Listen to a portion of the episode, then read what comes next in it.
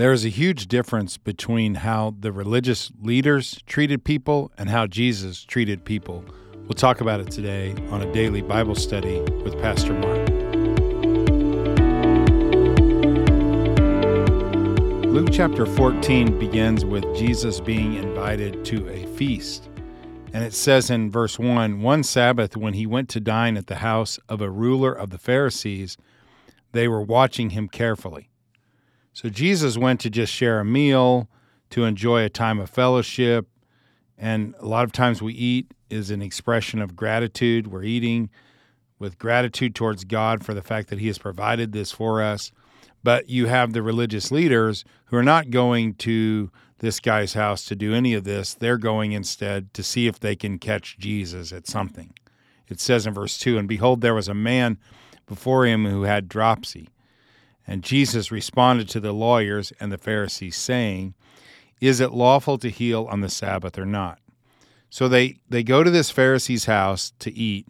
They bring this guy to the to the meal intentionally who has a handicap condition.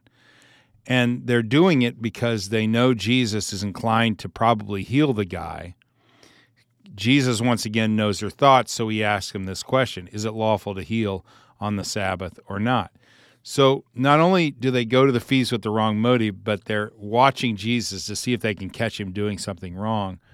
But they're also using people for the purpose of trying to trip up Jesus. So they bring this guy to the feast not to be a blessing to him, but rather to see if Jesus will heal the guy and then they can make some accusations against him.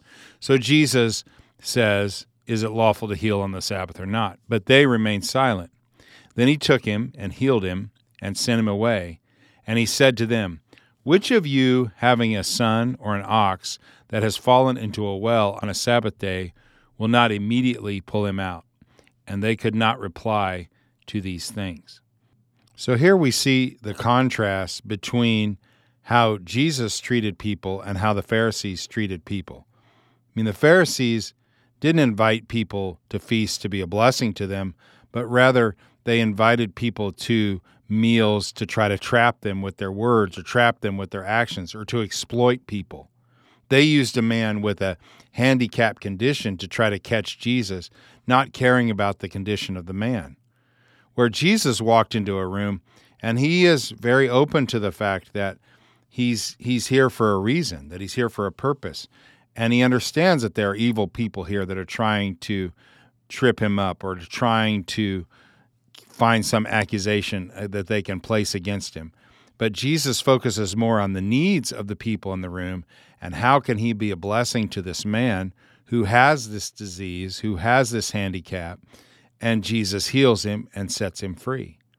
You know, hospitality in ministry is something that we we should all have. We should all have this gift of hospitality, but we don't really have that gift if if our motive is to do anything other than to help others and glorify God.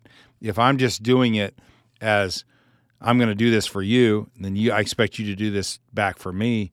That's not really the gift of hospitality. Hospitality is I give something to you and I don't look for anything in return. I'm not using you. I just want to be a blessing to you. And and this is why Jesus goes on to talk about in verse 7, you know, when you're invited by someone to a wedding feast, do not sit down in the place of honor don't don't get caught up in I'm going to do this for you, you do this for me. Just live your life in humility. He says in verse 11, "For everyone who exalts himself will be humbled, and he who humbles himself will be exalted."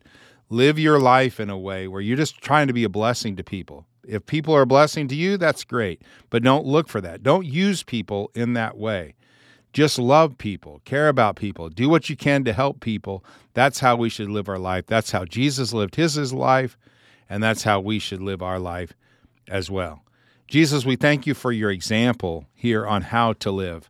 Thank you that you cared deeply for us and you cared deeply for this man in this chapter. And thank you that you healed him even though it was on the Sabbath day. Help us to be people who live like you, who look for the needs of the people around us and how we can be a blessing to them and help them any way that we can. Help them to help us to be Christ to the people in this world. We pray this in your name, Jesus. Amen. Have a great Thursday, everybody. I'll talk to you tomorrow.